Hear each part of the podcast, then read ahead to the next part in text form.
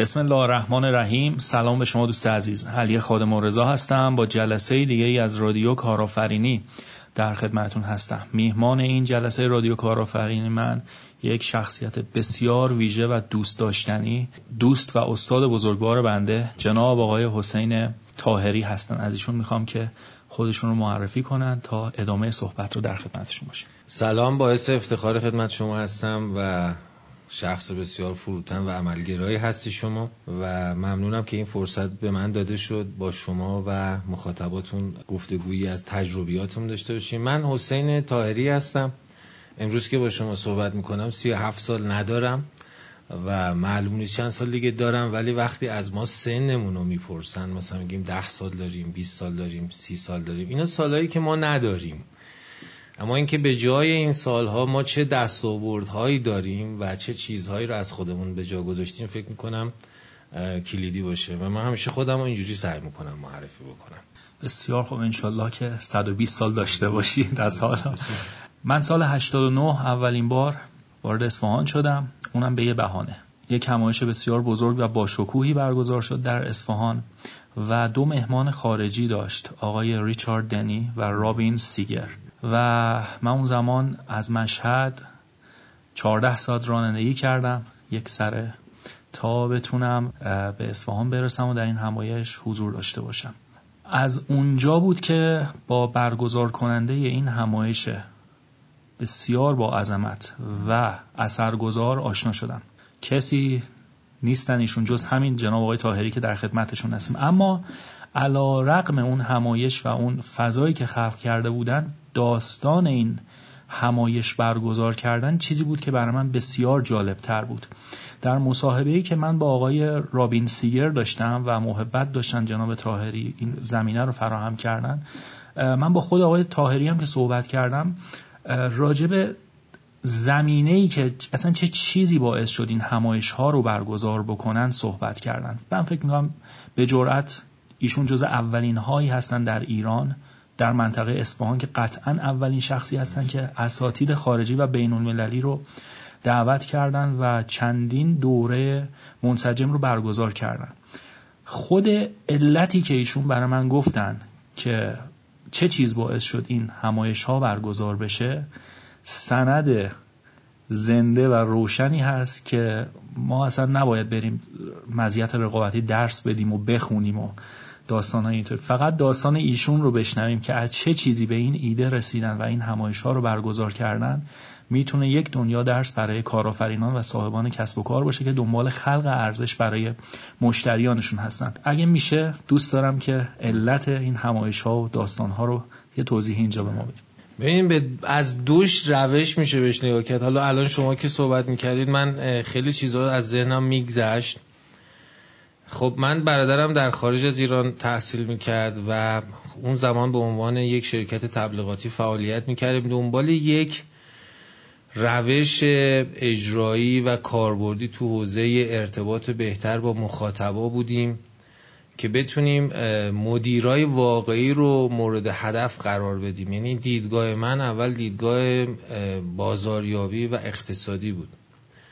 منتها وقتی وارد ماجرا شدم دیدم که خیلی فرق می‌کنه. اولین سخنرانی که ما به ایران دعوت کردیم آقای مایک اوگیلوی بود. خب روزی که ایشون اومد ایران دو تا چمدون خیلی بزرگ داشت و توی این چمدون اول وسایلش بود. چمدون دوم رو که خواستن توی گیت خارج بکنن. دیدم اون سربازی که مسئول گیت بود بهشون گفت چمدون رو باز کنید. و چمدون رو وقتی باز کردن من دیدم تو اون چمدون کلی شلهای آب معدنی و دستمالها و رولای به قول معروف بهداشتی هست و اون لحظه خیلی من بهم برخورد وقتی این صحنه رو دیدم. یعنی پیش خودم گفتم که این چی فکر کرده در مورد جامعه ما که مثلا با خودش این همه وسیله؟ یعنی مثلا فکر می‌کنه ما آب معدنی نداریم. اون لحظه اصلا شاید اگه دست خودم بود و همایشی مثلا قول نداده بودیم به کسی. همونجا بهش می‌گفتم مثلا بلیت بگیر برگرد. ولی یکم اونجا احساس کردم اون هیجانه رو کنترل کنم بذارم بیاد کشور ما رو بشناسه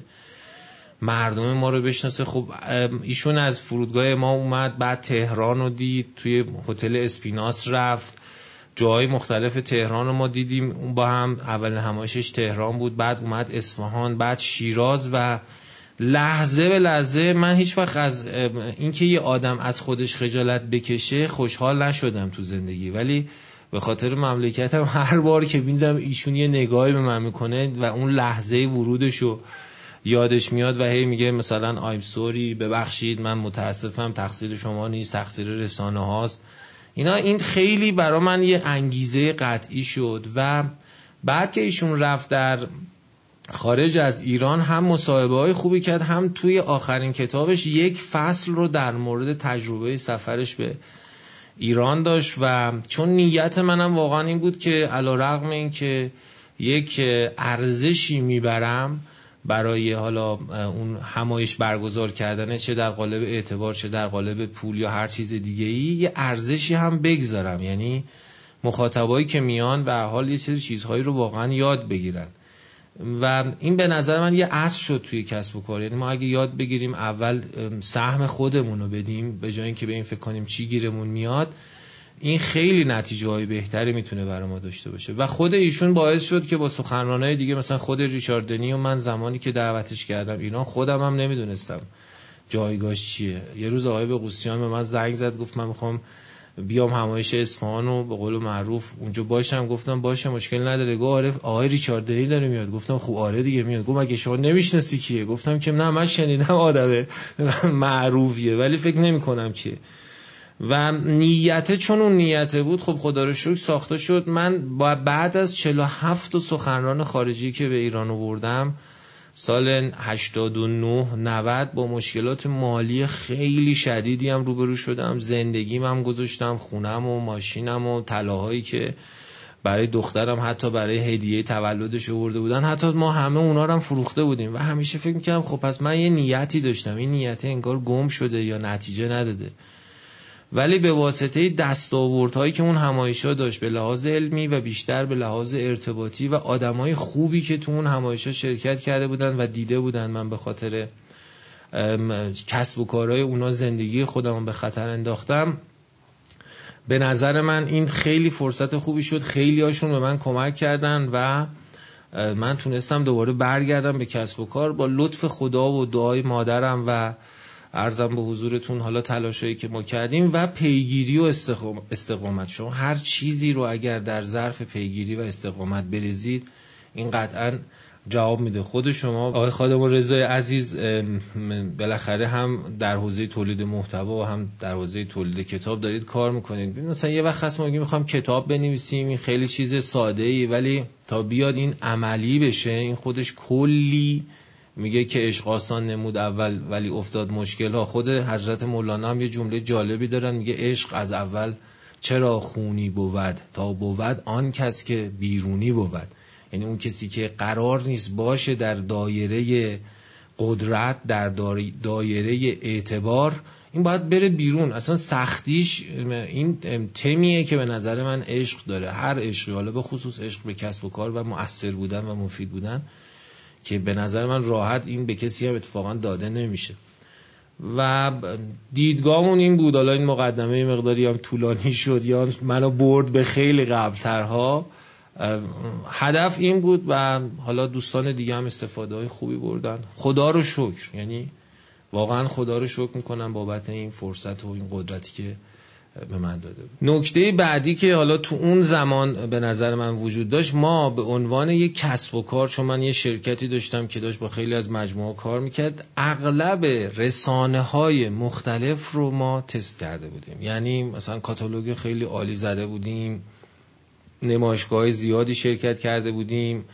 ارزم به حضورتون تو خیلی از ایونت ها اسپانسر شده بودیم. بحث ویزیت حضوری نمی‌دونم تبلیغات محیطی خیلی کارا. حتی اون زمان با اینکه فضای وب هم خیلی آماده نبود من دو سه تا سایت خوب بود. یکیش مثلا سایت مدیر بود. اون زمان خیلی سایت قوی بود که به دانشجوهای فوق لیسانس و اینا سرویس می‌داد. email marketing اون حتی کار می‌کردیم. هنوز MailerLite و این داستانا و WordPress و اینا نبود. ولی اون reach تبلیغاتی یا اصطلاحا انگیزه تبلیغاتی که من می‌خواستم از این فضا داشته باشم نداشت. از طرف بودجه ما هم هی صرف می‌شد. ما به این فکر کردیم چی کار می‌تونیم بکنیم که هم تبلیغ کرده باشیم هم با پول آدمایی که واقعا مخاطب ماست این تبلیغ رو انجام بدیم.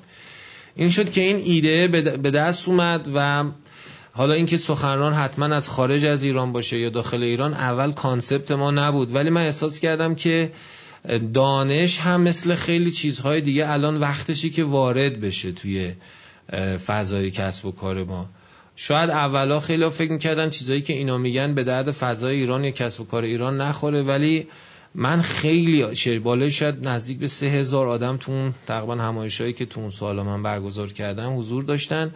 و دیدم خیلی از ایده هایی که گرفتن توی کسب و کارشون واقعا ایده های موثری بود و ایده هایی بود که بهشون جواب داده بود. این شد که رو آوردیم به سمت رویداد یا اصطلاحا ایونت ها که خیلی نتیجه بهتری داشت. هر شرکتی الان با اینکه الان هم شما نگاه بکنید حتی کسب و کارهای زرد به خصوص تو بحث آموزش اونا هم الان با همین روش به شکل ضعیفش دارن کار می‌کنن و جواب می‌گیرن. حالا اینکه پشت اون کسب و کار یا business اون ارزش معنوی یا ارزش اجتماعی وجود داره مورد بحث من نیست. ولی می‌خوام بگم همین واقعا این نکته بود که خیلی به من کمک کرد. بسیار عالی یعنی عملا شما بودجه های جاری که برای تبلیغات در صنفتون به صورت نرمال خرج میشه رو حذف کردید اونو وارد یک اقیانوس آبی کردید. به جای کارهای روزمره که همه انجام میدن رفتید اساتید بین المللی رو با اون بودجه آوردید. اون اساتید رو زمانهایی در خدمت کسب و کارهای طرف قراردادتون میذاشتید. با شرکت هایی که همکاری می‌کردین به عنوان یک سرویس ارزشمند و ارزش افزوده از طرف دیگه وقتی زحمت رو کشیدید و این اساتید رو آوردید و تمام زمینه ها فراهم بوده یک بیزینس جانبی هم به عنوان ایونت و برگزاری همایش های بین المللی عملا ایجاد کردید. از دل خودش از یک جریانی که همه داشتن اون کار رو انجام می‌دادن به یک شکل مشابه شما یه لحظه ایستادید گفتین حالا چه کار دیگه میشه کرد؟ با هزینه کمتر آورده بیشتر. هم خودتون رو شناسوندین به بازار به بهترین نحو ممکن و هم اینکه خدمات بسیار ارزشمندی به مخاطبانتون و مشتریانتون دارید یه ضرب المثلی هست میگن توی دعوا وقتی که همه چاقو دستشونه اونی برنده است که هفتیر داره. یعنی ما به این فکر کردیم این هفتیر رو چطوری می‌تونیم داشته باشیم؟ دقیقا همینجور که شما اشاره می‌کنید. ارزش پیشنهادی یا مزیت رقابتی راه اندازیش و شکلگیریش به نظر من خیلی خیلی ساده است ولی آسون نیست. یکی از این آقایونی که من دعوت کرده بودم ایران آقای جورج تروک بود. ایشون قهرمان دو ماراتون دنیا بود. پرفروشترین کتاب سال بازاریابی هم توی کانادا نوشته بود به اسم رموز بازاریابی قدرتمند. من یه شب ازش سوال پرسیدم گفتم که تو چی شد قهرمان دو ماراتون دنیا شدی؟ گفت من دو تا کار ساده انجام دادم. اول پای راستم رو گذاشتم جلو دوم پای چپم و همین دو تا کار ساده رو انجام دادم. قهرمان دو ماراتون دنیا شدم. ولی تو اون 42 مایلی که به حال من باید میدویدم همین دو تا کار ساده رو پنجاه هزار بار درست انجامش دادم. یعنی شاید خیلی وقتا دوستانی که حالا دارن الان این فایل رو گوش می‌کنن به این فکر کنن برای رسیدن به یه ارزش پیشنهادی یا مزیت رقابتی لازمه که خیلی کارهای شاق خیلی کارهای مثلا خلاقانه خیلی کارهای خاص انجام بدن. خیلی وقتا درست کردن این ارزش ساده است. اون زمان ما ایده ای که استفاده کردیم ایده ساده ای بود. ولی این ایده رو رهاش کردیم و فکر کردیم که چطور به بهترین شکل ممکن می‌تونیم اجراش بکنیم. کمش هم نذاریم به خاطر اینکه مردم اون انرژی که شما روی ایجاد این ارزش می‌ذارید و حس می‌کنن. مثل دقیقا پذیرایی میمونه. شما توی خانواده میرید می‌بینید یه چای برای شما میارن یه شیرینی یا یه میوه ولی انگار این پذیرایی بهتون یه مزه دیگه میده. انگار اون آدما با یه انرژی دیگه با یه عشق دیگه اومدن این رو مثلا درست کردن یا روش فکر کردن. ما اون زمان دقیقا به همین شکل فکر کردیم و هر روز تو کارمون هم سعی می‌کنیم به این فکر بکنیم که اگر چیزی که واقعا ارزش ایجاد بکنه برای آدما مردم و مخاطبا و مشتریا به این نتیجه برسن کار اون کسب و کار به نظر من خیلی کار راحتی خواهد بود. حالا که چند دقیقه از صحبت گذشته من فکر می‌کنم الان زمان مناسبی هست که پس یک معرفی من از جناب آقای تاهری الان داشته باشم. اول صحبت یه مقدار زود بود. جناب آقای تاهری در ابتدای هنرمندن یک مدیرن یک مدرسن یک مشاورن و معلف کتاب های ارزشمند در حوزه بازاریابی و تبلیغات و برندینگ دوره های بسیار ارزشمند و متعددی رو برگزار می‌کنن خودشون. مدیرعامل آژانس تبلیغاتی و برندینگ 128 هستند و سابقه فعالیت بسیار ارزشمندی دارن و مشتریان بسیار معروف و مقیاس بزرگی رو هم در این حوزه ها باشون کار کردن و خدمت رسوندن. الان تجربه سالیان کاری رو در کنار مطالعه منظم تفکر خلاقانه و واگرا در کنار تفکر تجزیه تحلیل کننده و هدفمند جمع کردن و عملا مشغول تدریس و مشاوره در کنار کارهای دیگه هستند به این ترتیب کار من الان خیلی ساده است که می‌تونم سوالات خیلی چالشی رو از ایشون بپرسم و خیالم هم راحته که می‌تونم جوابهای خیلی خوبی را از ایشون بگیرم. به عنوان اولین سوال من می‌خوام یک تجزیه تحلیل شما از شرایط فعلی کسب و کار و کارآفرینی جامعه داشته باشید. چی می‌بینید؟ چه آینده ای رو می‌بینید؟ چه وضع موجودی رو می‌بینید؟ نقاط ضعف کجاست؟ بحران های احتمالی کجاست؟ نقاط قوت کجاست؟ تو همین شرایط که تغییرات به صورت مستمر داره انجام میشه چه حوزه های روشنی رو می‌بینید که می‌تونید برای دوستانی که علاقمند به کارآفرینی هستن کسب و کارشون رو می‌خوان توسعه بدن یا متنوع کنن یا بالاخره فعالیتشون رو می‌خوان ادامه بدن دارید. بسیار سوال خوبیه چون خیلی الان با توجه به شرایط اقتصادی به حال کشور ما این سال از من می‌پرسم. من اجازه بدین تو دو تا بخش این بحث رو خدمتون ارائه کنم. اول اینکه وضعیت اقتصادی در حال حاضر در ایران یک مسئله کاملا قابل پیش بینی بوده. یعنی غیر قابل پیش بینی نیست. در دوره دوم سال اول هر دوره ریاست جمهوری ما یه سونامی اقتصادی داشتیم. یعنی سال اول دوره دوم هر دولت این اتفاق افتاده. حالا دلایل اقتصادی زیادی داره که وارد بحثش نمی‌خوام بشم. ولی اون چی که مشخصه همزمان با این تلاطم‌های اقتصادی که مثل یک ویروس میمونه. شما مثلا اغلب اوقات وقتی میگن حاجیا از مکه برمیگردن یا این چند سال اخیر که حجم زیادی از هموطنهای ما مثلا برای پیاده روی اربعین میرن برمیگردن بعدش ما کلی مریضی و ویروس های خیلی سخت داریم. کسب و کارها هم مثل آدم ها میمونن. دقیقا همون جور که توی یک فضای حالا شهری یا اتمسفر هوای سری ویروس ها وجود داره. یه سری آدم ها مثلا سرما می‌خورن یا آنفولانزا می‌گیرن. یا یه سری نمی‌گیرن این بحثه به اون سیستم ایمنی بدنه. یعنی یه سری آدما سیستم ایمنی ضعیفتری دارن طبیعتا نسبت به ویروس هم واکنش به خرج میدن. این تیپ اتفاقات توی کسب و کار و فضای اقتصادی بدیهیه. اون کسب و کارهایی که از درون اومدن یه سری ساختارا رو محکم کردن طبیعیه که توی اتفاقات خیلی آسیب پذیر نیستن. شاید این یه نگاه بیرحمانه باشه ولی اتفاقا به نظر من این خیلی خوبه برای کسب و کارهای قدرتمند. این کسب و کارهای قدرتمند در یک چنین شرایط خوبی به نظر من فضای بهتری برای رشد دارن. به این علت این که کسب و کارهای ضعیف یا کسب و کارهایی که اصطلاحا همون سیستم ایمنی قوی ندارن اگه بهشون نگاه کنید می‌بینید قیمت ها رو میشکنن کسب و کارهایی که خیلی با کیفیت نیستن. اینا مجبورن بازار رو ترک بکنن و خود همین یک فضایی رو ایجاد می‌کنه. و خیلی شرکت های قوی تو دنیا اتفاقا منتظر یه همچین فرصت هایی هستن. این بخش دوم قضیه است. یعنی علا رقم این که ما به این فکر بکنیم بحران چه نتیجه هایی برای ما خواهد داشت بحران مثل یه درد میمونه. شما اگه یه جایی از بدنتون درد بکنه معنیش یه معنیش اینه که یه،, یه سیستمی در بدن شما خوب کار نمی‌کنه یا یه جایی آسیب دیده که نیاز به ترمیم داره. و به نظر من این یه فرصت خوبی می‌تونه باشه. ولی اگر بخوام خیلی واقع بینانه به شما پاسخ داده باشم در چهار سال گذشته شما ببینید کسب و کارهایی که امروز در این تاریخ کسب و کارهای قدرتمندی در ایران. مثل دیجیکالا مثل اسنپ مثل کسب و کارهایی که تو حوزه به قول معروف حتی صنایع ساختمان ملک ایجاد شدن اینا هم تو همین بازاره بودن دیگه. اینا هم تو همین فضای روش کردن دیگه.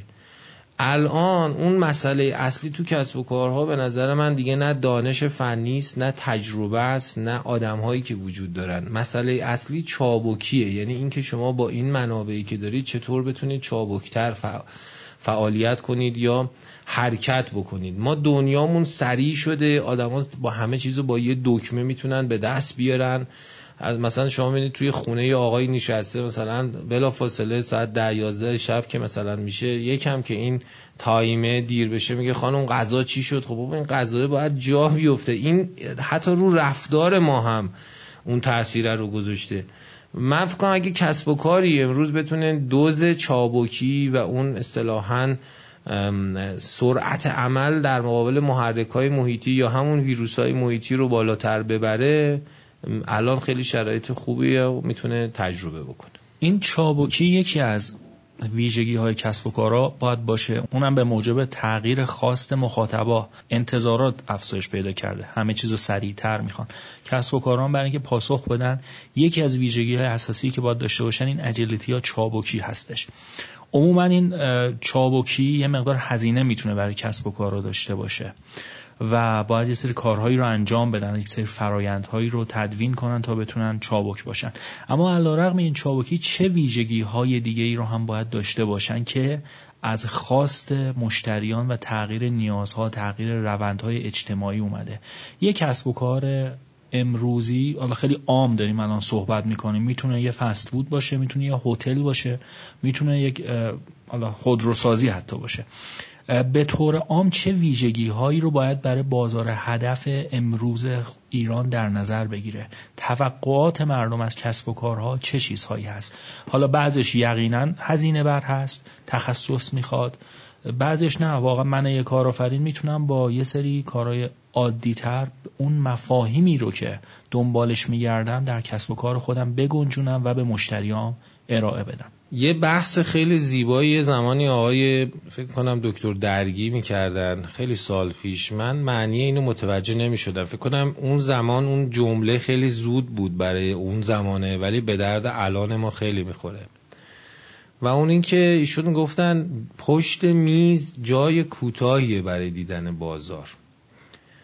به نظر من هیچ چیزی به اندازه بازارگردی و نزدیک بودن به مشتری ها این نشان ها و آیه های این که ما کسب و کارمون رو به چه سمتی باید ببریم به نوعی بهمون کمک نمی‌کنه. من این مثالی همیشه می‌زنم و اون این که بزرگترین درس ها و بزرگترین زمان هایی که من فهمیدم باید در نگرشم در نوآوری یا خلاقیتم توی سازمان و راهی که باید برم تغییر ایجاد بکنم زمانی به وجود اومده که مشتری ها به نوعی خیلی راحت اینو اومدن به ما گفتن. ما مثلا سرویس های خیلی خوبی تو کسب و کارمون میایم آماده می‌کنیم که به مشتری ها سرویس بدیم. مشتری ها میان این خدمات رو از ما می‌گیرن. بعد یه مدت می‌بینید دیگه اون مشتری و ما هیچ پیشرفت میشه بگید مالی یا کاری یا ارتباطی نداریم. این مقصر اونا نیستن. مقصر ماییم که پلای بعدی ارتباطه رو کار نکردیم. در یه جمله اگه ما به این فکر کنیم چه چیزایی رو باید به خودمون اضافه بکنیم که به ازای اون اضافه شدن به ما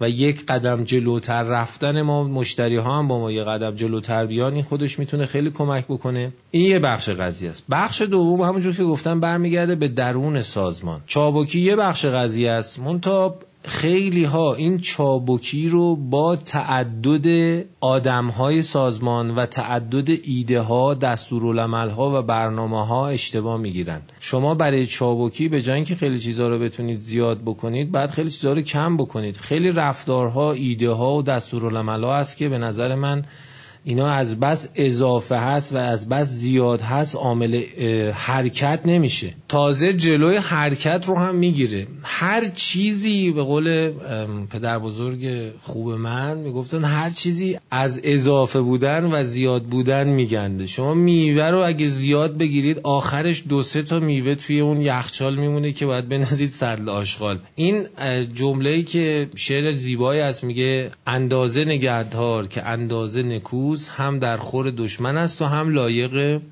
دوست. من فکر کنم یه مقداری بازبینی روندها بازبینی رفتارهای سازمانی به این فکر بکنیم اگر آدمایی که الان دارن با ما کار می‌کنن اگر روز اول ما همین اطلاعاتی که الان ازشون داشتیم رو اگر روز اول داشتیم بازم از فردا اینها رو استخدام می‌کردیم میذاشتیم اینو بیان سر کارشون. مشتری که حتی داریم امروز باش کار می‌کنیم اگر روز اول این اطلاعات ازش میداشتیم یه زمانی این مشتری آرزوی ما بوده که باش کار کنیم. ولی اگر از روز اول این اطلاعات رو میداشتیم بازم با این مشتری کار می‌کردیم. این چابکی چیزی نیستش که مربوط به فضای محیطی بیرون سازمان ما باشه. چون ما اگه به سازمان های کوچیک به خصوص یا سازمان های خورد نگاه بکنیم ببینیم اینا که قرار نیست صد درصد سهم بازار رو بگیرن. یه لیمیتی دارن یه پتانسیلی دارن. هم که توی اون پتانسیل خودشون صد باشن به لحاظ سهم بازار به لحاظ اینکه سفارش داشته باشن همین براشون کافیه. و ما برای اون بالا بردن اون سفارش ها یا پتانسیل خودمون لازم نیست مثلا خیلی خیلی کارهای خاص بکنیم یا چیزای اضافه درست بکنیم. و اون چهار تا افزار معروفی که هر کسب و کاری باید داشته باشه بحث نرم افزارها، سخت افزارها، فکر افزارها یا اصطلاحا مغز افزارها که اون آدمایی که تو اون سازمان کار می‌کنن. و از همه مهمتر اون عشق افزار است. یعنی یه وقت از همه این افزارا رو ما داریم ولی دلمون اونقدر با کسب و کارمون نیست. فکر می‌کنیم هست. عاشق نتیجه هستیم. عاشق این که فرد صبح بریم کوهنوردی هستیم.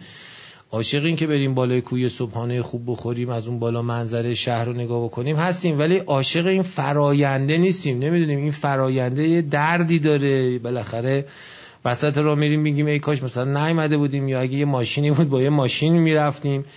عاشق اون فراینده نمیشن و این به نظر من عامل اصلی است که اون نتیجه هایی که باید بگیرن رو نمی‌گیرن. عملا من اینطوری می‌تونم صحبت شما رو جمع بندی کنم. فرمودین در پاسخ به تغییرات متلاطم بازار بیرون کسب و کارا موظفن اون چابکی رو در خودشون افزایش بدم. و این چابکی هم با کاستن از فرایندها ارتباطات درون سازمانی نیروی انسانی بعضی از کارهایی که ممکنه ضرورتی نداشته باشه اتفاق میفته. در این رابطه من یه نیمچه خاطره هم می‌تونم بگم. بله. ما تو ایران فکر می‌کنیم اگه یه شرکت خیلی موفقه باید 100 تا پرسنل داشته باشه. ولی تو همون مصاحبه که من با آقای رابین سیگر داشتم در اصفهان ازشون پرسیدم که فرایند کاریتون به چه ترتیب هست؟ ایشون گفتم ما کلا مجموعه سه نفره داریم. خودم هستم یک منشی در لندن و یک منشی در نیویورک. ما با یک عینک ایرانی به این داستان نگاه کنیم باید بگیم این شخص که جز 300 سخنران برتر جهانه احتمالا 100 نفری رو داره که کارش رو هم مهم می‌کنن ولی واقعا خیلی راحت با سه نفر شامل خودش داره کارش رو جلو می‌بره. خب پس امیدوار کننده هست. لازم نیستش که ما بگیم که حتما باید از هوش مصنوعی استفاده کنیم یا از تکنولوژی نرم افزارها برون سپاری های عجب غریب که بتونیم این اجیلیتی و چابکی رو ببریم بالا. یه ریز اگه فکر بکنیم و خلاقیت هم داشته باشیم با همون کار سنتی هم شاید بشه یه چیزایی رو کاست و بهبود داد. نکته دیگه ای هم که شما فرمودید اینه که دوباره باز با نگاه ایرانی اگه بخوایم بگیم کسب و کارها عادت کرده بودن تو جامعه ما که بعد از یه مدت انجام کارهای روتین دیگه به یه سطحی می‌رسن. دیگه همون کارهای همیشگی رو که انجام بدن یه درآمدی هم دارن و تضمینه دیگه. ولی امروزه دیگه اینطور نیست. باید یک نگاه پویا و فعال رو داشته باشن و دائما از خودشون سوال بپرسن که امروز چه ارزشی رو چطور من انتقال بدم. اون نگاه رو به جلو رو اگر داشته باشن می‌تونن به مشتری هم انتقال بدن و بنابراین در این شرایط سخت ترکیب این دو بال یعنی چابکی به اضافه یک نگاه و روحیه رو به جلو می‌تونه کار رو جلو ببره. این یه جور تعریفی از بازاریابی هم هست. میگن بازاریابی افزایش تعداد مشتریان افزایش تعداد دفعات خریدشون و افزایش حجم هر دفعه از خریدشون هست. یعنی ما باید دائما بتونیم این نگاه رو به بازار هم منتقل بکنیم. بحث رسید به بازاریابی. شما هم که استاد این زمینه هستید. جایگاه بازاریابی امروزه برای کارآفرینان کشور ما چطور هست؟ حالا یه تعریفی می‌خواید نگاه خودتون رو به بازاریابی داشته باشین چون تعریف کلاسیک چندین کتاب هست. شما که دارید کار می‌کنید تو این شرایط نگاهتون و تعریفتون از بازاریابی چی هست؟ جایگاهش رو برای کارآفرینان چگونه متصور میشید؟ کدوم المانهای بازاریابی یا از مفاهیم بازاریابی کدوماش کاربردی تر هستن برای اجرا؟ و یه نکته خیلی جالب و اتفاق خیلی مهم بحث برندینگ در بازاریابی هست که شما در این زمینه هم فعالیت می‌کنید. این هم عین بازاریابی توضیح بدین. جایگاهش چی هست؟ بله. ضرورتش برای کارآفرینان و در نهایت فرایندهای اجرایی هر کدوم هم یه توضیح کوچیکی. یه اعتقادی که من دارم خب همونجور که فرمودین خیلی تعاریف دانشگاهی یا تئوری در مورد بازاریابی وجود داره. همش هم قشنگه ولی با اونا الان دیگه نمیشه کار کرد. من فکر کنم بازاریابی حالا در تکمیل صحبت شما یعنی محصول هایی که بر نمیگردن ولی مشتری هایی که بارها و بارها بر میگردن همه کارهایی که شما می‌کنید که بازار شما را بیابد یعنی بازار یابی بازار میابد شما را این میشه بازار یابی اما اگه قرار شد شما برید بازار را بیابید این دیگه اسمش بازاریابی نیست. این ویزیتوریه که به غلط ما خیلی ها اسم اینو می‌ذاریم بازاریابی. اتفاقا بازاریابی تمرکزش کار کردن رو سیستم بیشتر تا روی فرد یا آدم ها چون مثل تولید نیستش که شما بگید اگر من خواستم یه شیفت اضافه تر تولید بکنم یا بیشتر تولید بکنم وقت بیشتری می‌ذارم و نیروی بیشتر. شما اگه توی بازاریابی رو سیستم کار نکرده باشید هر چقدر نیرو هزار تا هم ویزیتور و بازاریاب و متخصص بازاریابی و اینها داشته باشید اون نتیجه که باید بگیرید رو نمی‌گیرید. حالا اینکه چه استراتژی هایی توی همین شرایط کاری و اقتصادی که الان کسب و کارها درگیرش هستند به ما جواب میده؟ چرا کارآفرینا امروز به بازاریابی خیلی هاشون اعتقاد دارن ولی در عمل نمی‌تونن نتیجه داشته باشن؟ من فکر کنم ما توی کشور خودمون کارآفرین خوب تولید کننده خوب خیلی داریم. ولی فروشنده خوب و بازاریاب خوب با اون دیدگاهی که از بازاریابی خدمتتون عرض کردم نداریم. مثلا شما وقتی به اپل نگاه می‌کنید می‌بینید خب اپل اصلا روی تولید یک آرندی داره یه تیمی داره کار می‌کنه ولی تمرکز اصلیش رو بحث بازاریابی می‌ذاره.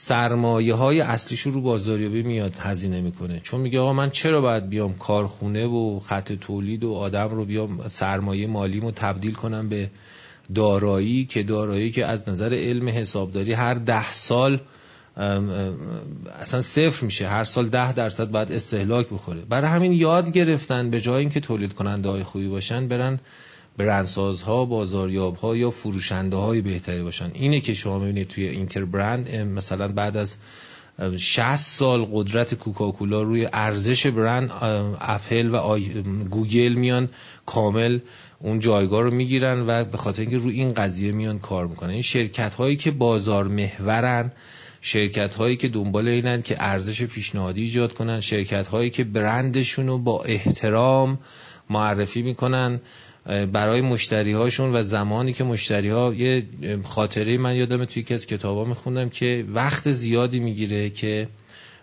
آیفون بیاد گوشی ها رو شارژ کنه برای اینکه آدما وقتی از جعبه تلفن رو باز می‌کنن این گوشی رو راحت شارژ بکنن بدون اینکه مخاطره به لحاظ حالا فنی اینا داشته باشن. وقتی به آقای استیو جابز گفته بودن که آقا ما بیایم این time رو یه مقداری ورش داریم و تولیدمون رو بیشتر ببریم یه جمله خیلی زیبا و ساده ایشون میگه. میگه این اون وقتیه که ما باید برای مشتریهایی بذاریم که برای ما تو صف‌ها وقت می‌ذارن.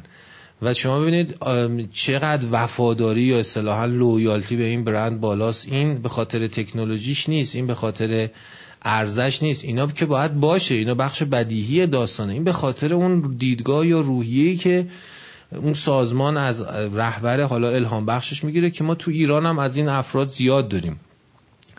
ولی اینکه جایگاه حالا من سعی کردم بیشتر به این سمت برم که تفکیک بازاریابی از برند از فروش از تبلیغات خب به چه شکلی هست همه عناصری که ما در حوزه کسب و کار می‌سازیم مثل سیستم های فروش مهارت های فروش فروشنده ها آدمایی که تو نیروی انسانی هستن رسانه ها و پیام های تبلیغمون بحث های هویت برندمون اینا اینا همه باید در خدمت همون بازاریابیه باشن. یعنی کارایی بکنن که بتونه به حال بازار ما رو بیابه. به هر نقطه ای که می‌رسه بخواد انتخاب به قول معروف حرفه‌ای داشته باشه بتونن به ما برسن. و این هم بازی مسئله درونی است. مثل چی میمونه؟ مثل یک دختری میمونه که مثلا میاد حالا زمان قدیم مثالی ما داشتیم می‌گفتن از هر انگشتش یه هنر میمونه میباره. این اومده قبلا رو خودش سرمایه گذاری کرده و حالا هر کسی دنبال یه دختر خوب برای پسرش یا یه عروس خوب هست طبیعتا به این شخص مورد نظر می‌رسه. اگر شرکت ها و کسب و کار هم رو خودشون بیان این سرمایه گذاری رو بکنن اون اتفاقه میفته. من مثال آقای خادمی مقداری دیگه سعی می‌کنم عمومی باشه برای اینکه به حال خیلی آدم راحتی هم من شاید باورتون نشه حالا شما تو دفتر من هستیم من بالای شاید 840 50 جلد کتاب تو حوزه های تخصصی خوندم. اولا آرزو, میکن... آرزو می‌کنم که هیچ کس این 845 جلد رو نخونه چون بخش زیادی از این کتابا رو من اشتباه خوندم و کسی نبوده که به من بگه آقا چه کتابی رو بخون چه کتابی رو نخون. متاسفانه دوچار یه بیماری هم شدن به اسم انباشت دانش که وقتی شما دانشتون میره بالا عملگراییتون میاد پایین. هی میگید خب نکنه یه سری چیزای دیگه هست که من باید بدونم یا بتونم کار کنم. این دانش زیاد اگر توسط عمل خالی نشه یعنی این عمل به نظر من جایگاه تخلیه دانشه. خالی نشه خیلی خطرناکه. ولی سعی کردم از تمام محتوای این کتابا به این نتیجه برسم که همه چیز خیلی ساده تر از اون چیزی که ما فکر کنیم. همون مثال آقای جوشتروک ساده است ولی آسون نیست. ساده است که شما هر روز کتاب بخونید هر روز ایده پردازی کنید.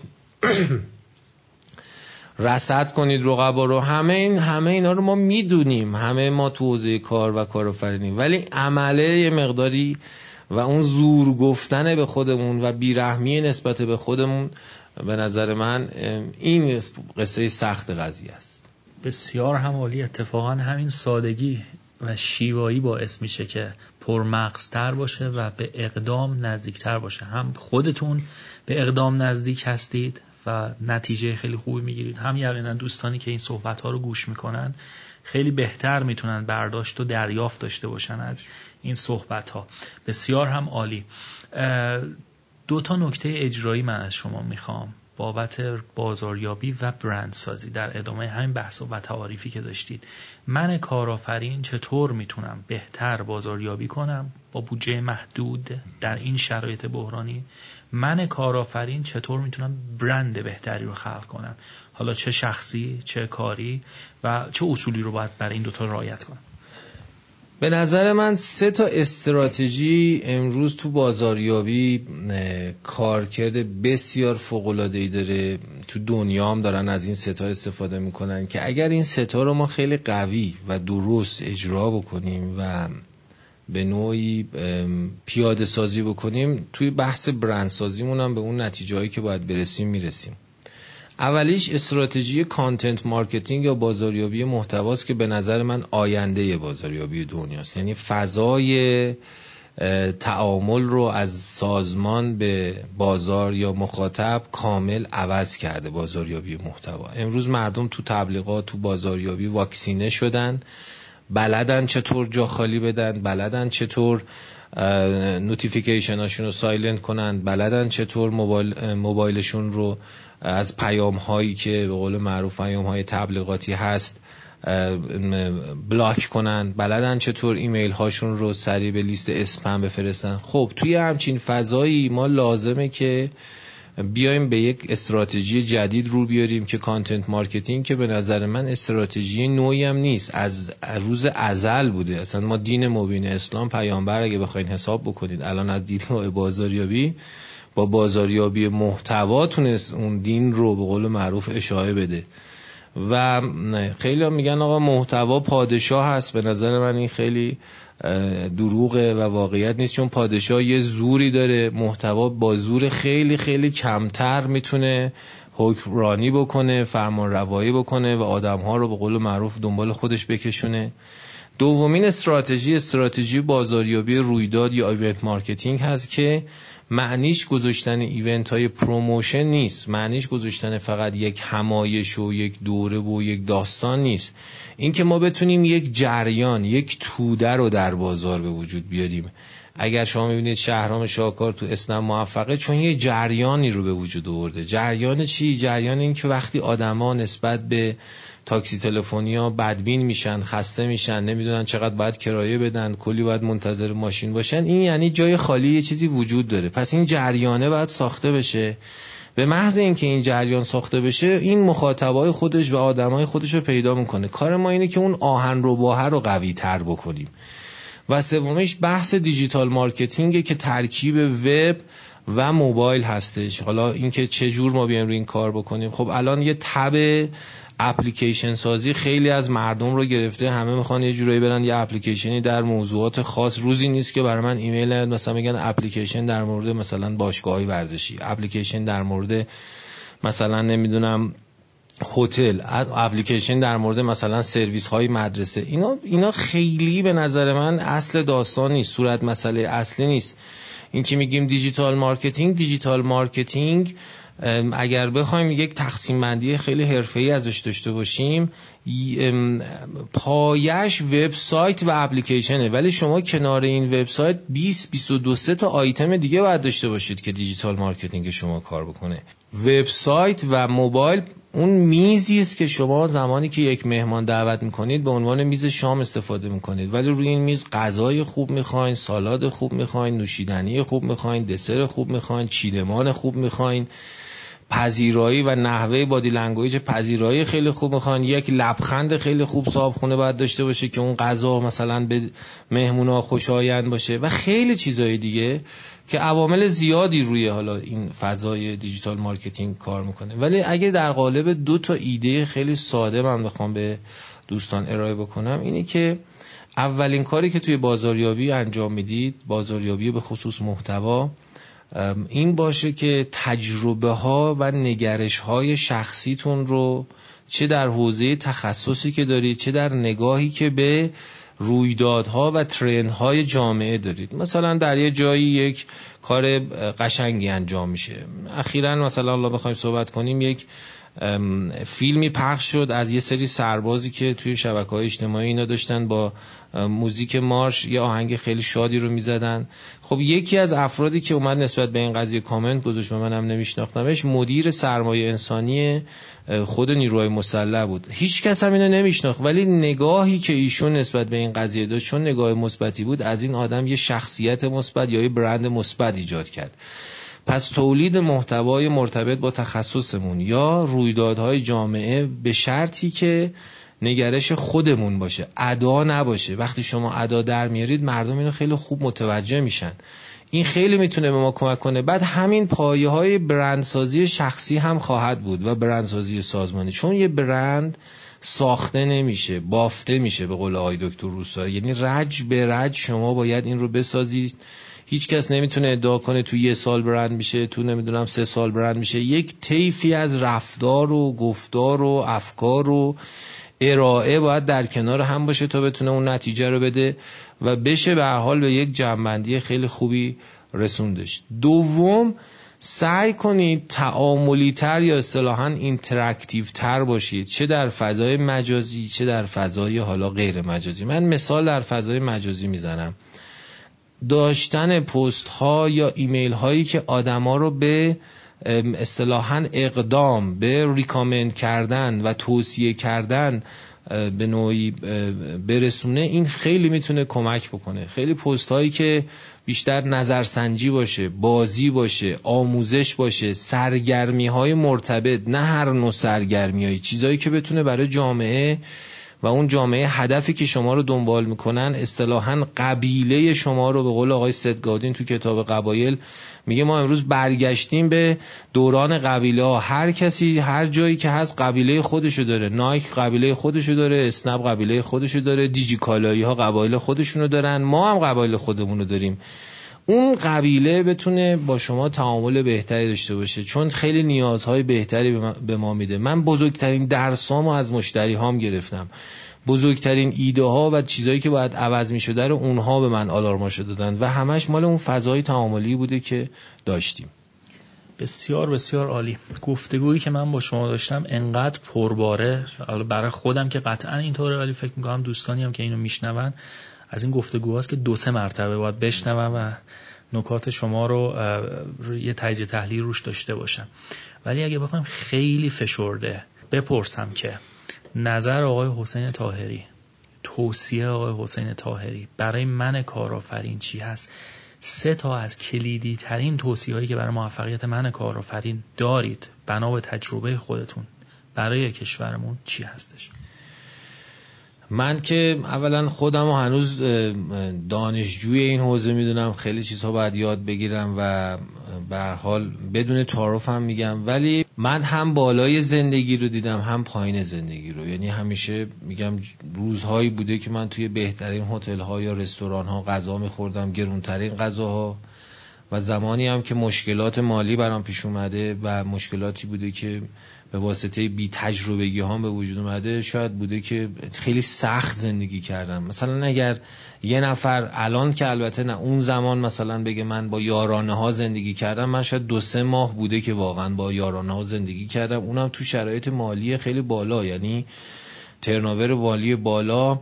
و مواردی که داشتم. و همیشه به این فکر می‌کردم چطور موفقیت تبدیل به شکست میشه یا شکست تبدیل به موفقیت. اگه کسی بگه من موفق بودم همیشه به نظر من این یا موفقیت رو نمی‌شناسه یا یه شوی داره بازی می‌کنه. اگر یه کسی هم بگه من همیشه شکست خوردم و همیشه دارم شکست می‌خورم این باید در فلسفه فکری اون آدم به نظر من یه تجدید نظری کرد. منتها تنها چیزی که به نظر من خیلی کمک کرد به من تو این اتفاقا و می‌تونه حالا به عنوان تجربه شخصی ارائه بشه هر وقت که شما فرصت و زمان مقایسه کردن خودتون رو با دیگران بذارید کنار این اول رشد شماست. دو همیشه از دستاوردها و موفقیت دیگران باید خوشحال بشید. این حسادت بخشی از فطرت انسانی است که خداوند درون ما قرار داده برای امتحان ما برای خیلی از چیزها. روزی خدمت آقای الهی قمشه‌ای بودم با یکی از دوستانم. از ایشون سوال پرسیدم یعنی گفتم پیش خودم گفتم اگه من تا اینجا اومدم بذار یه سوال مهم از ایشون بپرسم. شاید این فرصت برام پیش نیاد. اونجا خیلی ساده از ایشون پرسیدم این رو هم خیلی راحت اینجا میگم. گفتم مثلا سال فکر کنم 88 و اینا بود. گفتم آقای دکتر من خیلی حسودم. چی کار کنم که حسودیم نشه؟ ایشون گفت وقتی شما حسودی معنیش اینه که یه سری آدما از توی سری چیزا زیاد دارن و تو کمی. برای اینکه حسودید نشه برو زیاد شو. کم نباش. ناخداگاه حسودید نمیشه. ما اگر بخوایم از دستاوردهای دیگران دلگیر بشیم یا ناراحت بشیم برای اونا هیچ اتفاقی نمیفته حال خودمون بدتر میشه. یعنی حسادت ما به کسی آسیبی نمیرسونه.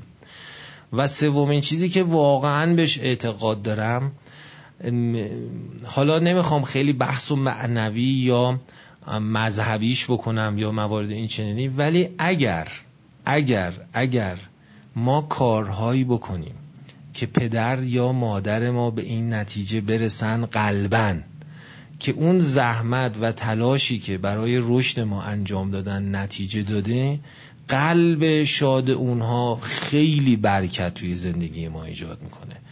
من به نظرم به عنوان یه حالا پدر که اینجا دارم صحبت می‌کنم چون من تا وقتی پدر نشده بودم اصلا به این فکر نمی کردم که حالا جمله بود که خیلی از پدرها یا مادرها به بچه هاشون میگن.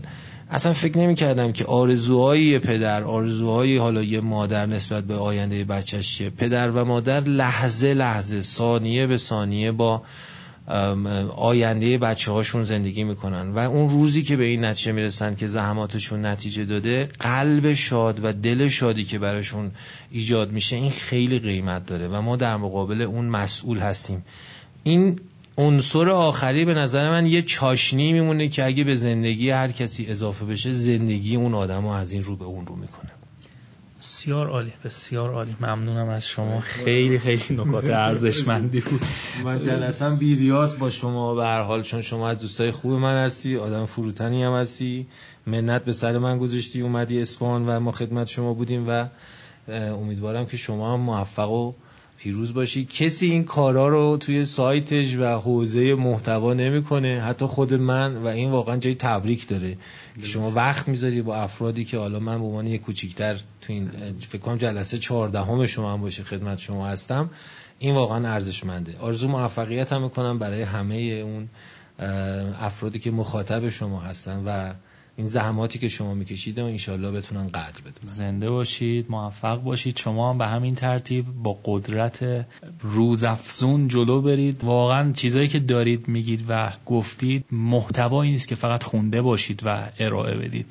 تک تک جملاتتون تجربه تلاش پشتش هست و این صحبت های شما رو چندین برابر ارزشمند می‌کنه. جملاتی که در عین سادگی واقعا شاید بشه گفت برای من خیلی هاش کلیدهای زندگی هست. انشالله که با همین وضعیت قدرت روزافزون موفقیت روزافزون شادی روزافزون در تعادل کامل بهترین زندگی رو خلق بکنید برای خودتون خانواده و دیگران. قبل از خدافزی یه هدیه ما از شما می‌خوایم برای شنوندگان رادیو کارآفرینی. بسیار عالی. من اولا که هدیه ای که در شن این دوستان باشه واقعا به خاطر این لطفی که می‌کنن این فایل رو گوش می‌کنن یا وقت رو می‌ذارن نیست. صرفا یک محصولی رو اخیرا من آماده کردم تحت عنوان تفکر سیستمی در کسب و کار و در زندگی چون خیلی چیزها به این تفکر ما برمیگرده و محصول جدیدی هم هست. یه امکان ویژه که برای حالا دوستان شما می‌ذارم این است که اگر بعد از دیدن این محصول سوالاتی رو داشته باشن حالا از طریق حالا meeting room یا حالا در ابزار زوم بتونیم یک time یک ربع تا 20 دقیقه رو هم روی این بحث های پرسش پاسخ این موارد داشته باشیم. من این لینک رو در اختیار شما قرار میدم و با همون کد فکر کنم اسم شما خوب باشه علی خادم الرضا بتونن بیان این محصول رو تهیه بکنن و این هدیه رو بتونن ازش استفاده کنن. خیلی ممنونم از شما جناب تاهری از این هدیه ارزشمند و این گفتگوی بسیار ارزشمند که برای خود من خیلی آموزنده بود. خیلی ارزشمند بود بعد از مدت ها دیدار با شما و این گفتگو هم که لذت این دیدار رو دو چندان کرد. موفق و پیروز باشید. شما شنونده عزیز رادیو کارآفرینی هم امیدوارم که از این گفتگو لذت برده باشید. براتون آرزوی بهترین ها رو دارم. شاد و موفق و پیروز باشید.